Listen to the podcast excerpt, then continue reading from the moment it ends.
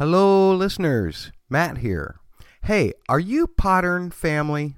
Go on Twitter and search the hashtag Pottern Family or follow at Pottern Family to find a bevy of great podcasts, including this one. That's hashtag Pottern Family or at Pottern Family on Twitter. By the way, spoiler alert this podcast will be talking about the most recent episode of the show that it covers. So if you're not caught up, come back when you are if you don't want to be spoiled. Don't worry, we'll be here waiting.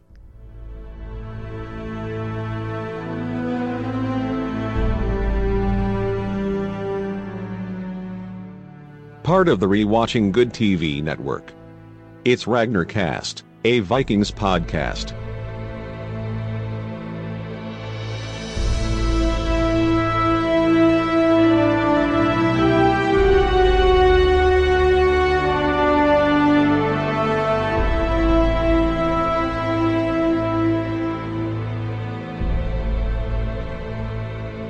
Now here's your host, Matt Murdock.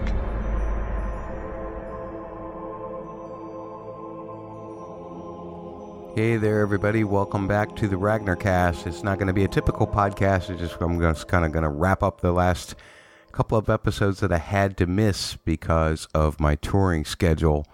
Uh, but I thank everyone who wrote in, giving thoughts and whatever for most of the season. And uh, I really apologize that my touring just took over to a point where I couldn't watch the episodes. I just now got to really sit down and watch the last two episodes. Um, the whole bit with Aelle uh, ending uh, that part and then going into the Egbert part is, uh, I guess, where I'll pick up. And lots of interesting things happening uh, at the end of this season. A lot of characters going away as we suspected they would. Some of them that I didn't suspect. Um, naturally, we suspected Egbert may go, but um, I really expected Aethelwulf to not make it either. And so I was taken a little bit uh, by surprise that uh, he actually, you know, is right now the king. And uh, that battle was just super fantastic.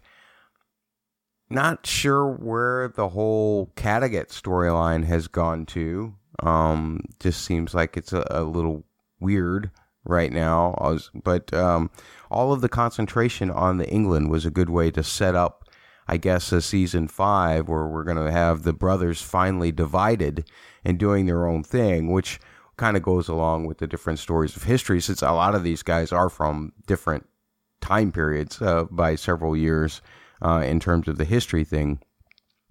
I did think that Ivar's, uh, you know, he learned something from those chess matches. Um, he did learn something from those and, and used it well in the battle. And uh, Aethelwulf was just beat.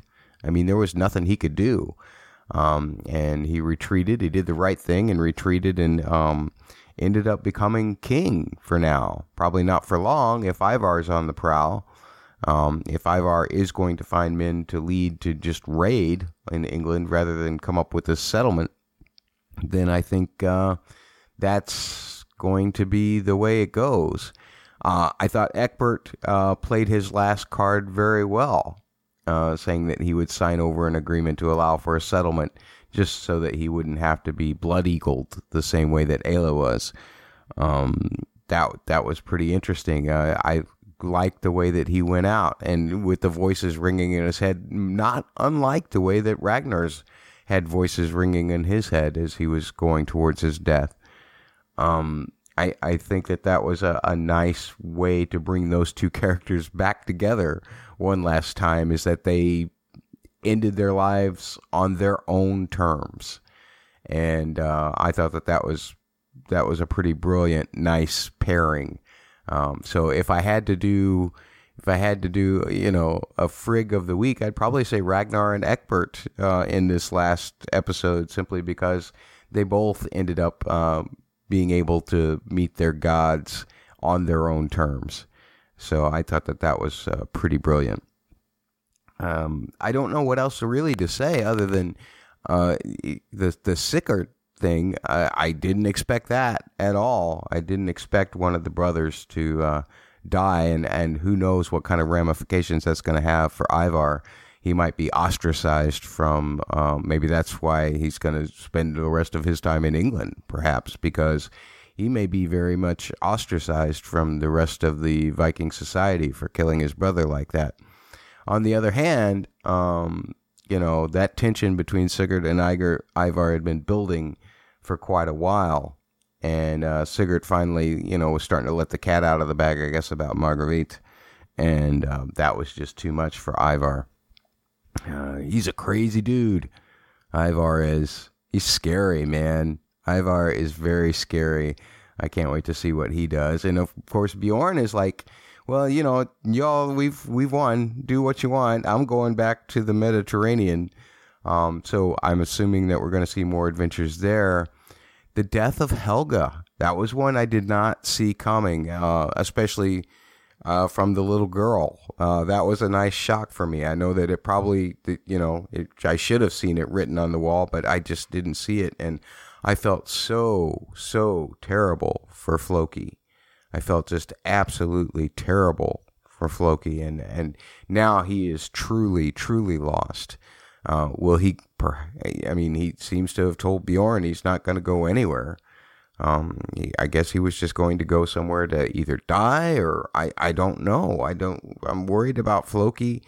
Um, God, it just broke my heart. Poor Helga. She had such a tragic life losing her daughter, um, Ragnar and, and Floki being at odds, um, the trouble that all of that caused for her personally, um, and then to have, you know, and her trying to love someone uh, be the thing that comes back and gets her. That was just uh, horrific for me. And um, I, I don't know. I don't know what to what to even think about that. Um, it was it was just a, a tragic thing. But this girl, this little girl, was kidnapped. You know, she was never wanted to be there, and um, so I guess that she felt like that was the one way that she could get away. So it just like I'm emotionally a wreck. I did want to share uh, this uh, blog post that we got from Thomas, who said season four had a great ending with Jonathan Rhys Meyers joining the cast as Bishop Heahmund. Um, Viking season five is expected to be the most exciting season of the TV show, with unexpected deaths and twists. Oh my, the show is growing and evolving like never before. Yeah, and that's great. I mean, I just missed the Ragnar centric story in the second half of the season. It's just going to take me a while to um, adjust and get more invested in these characters, um, especially when so many of my favorite characters from four seasons are now seemingly gone. You know, I have Lagertha left to root for, I suppose. Um, but I, I, I, even, you know, where she's at in in terms of things, I, am not sure that I even like Lagertha that much right now. And I know some of you are screaming at me, and that's fine. You're entitled to.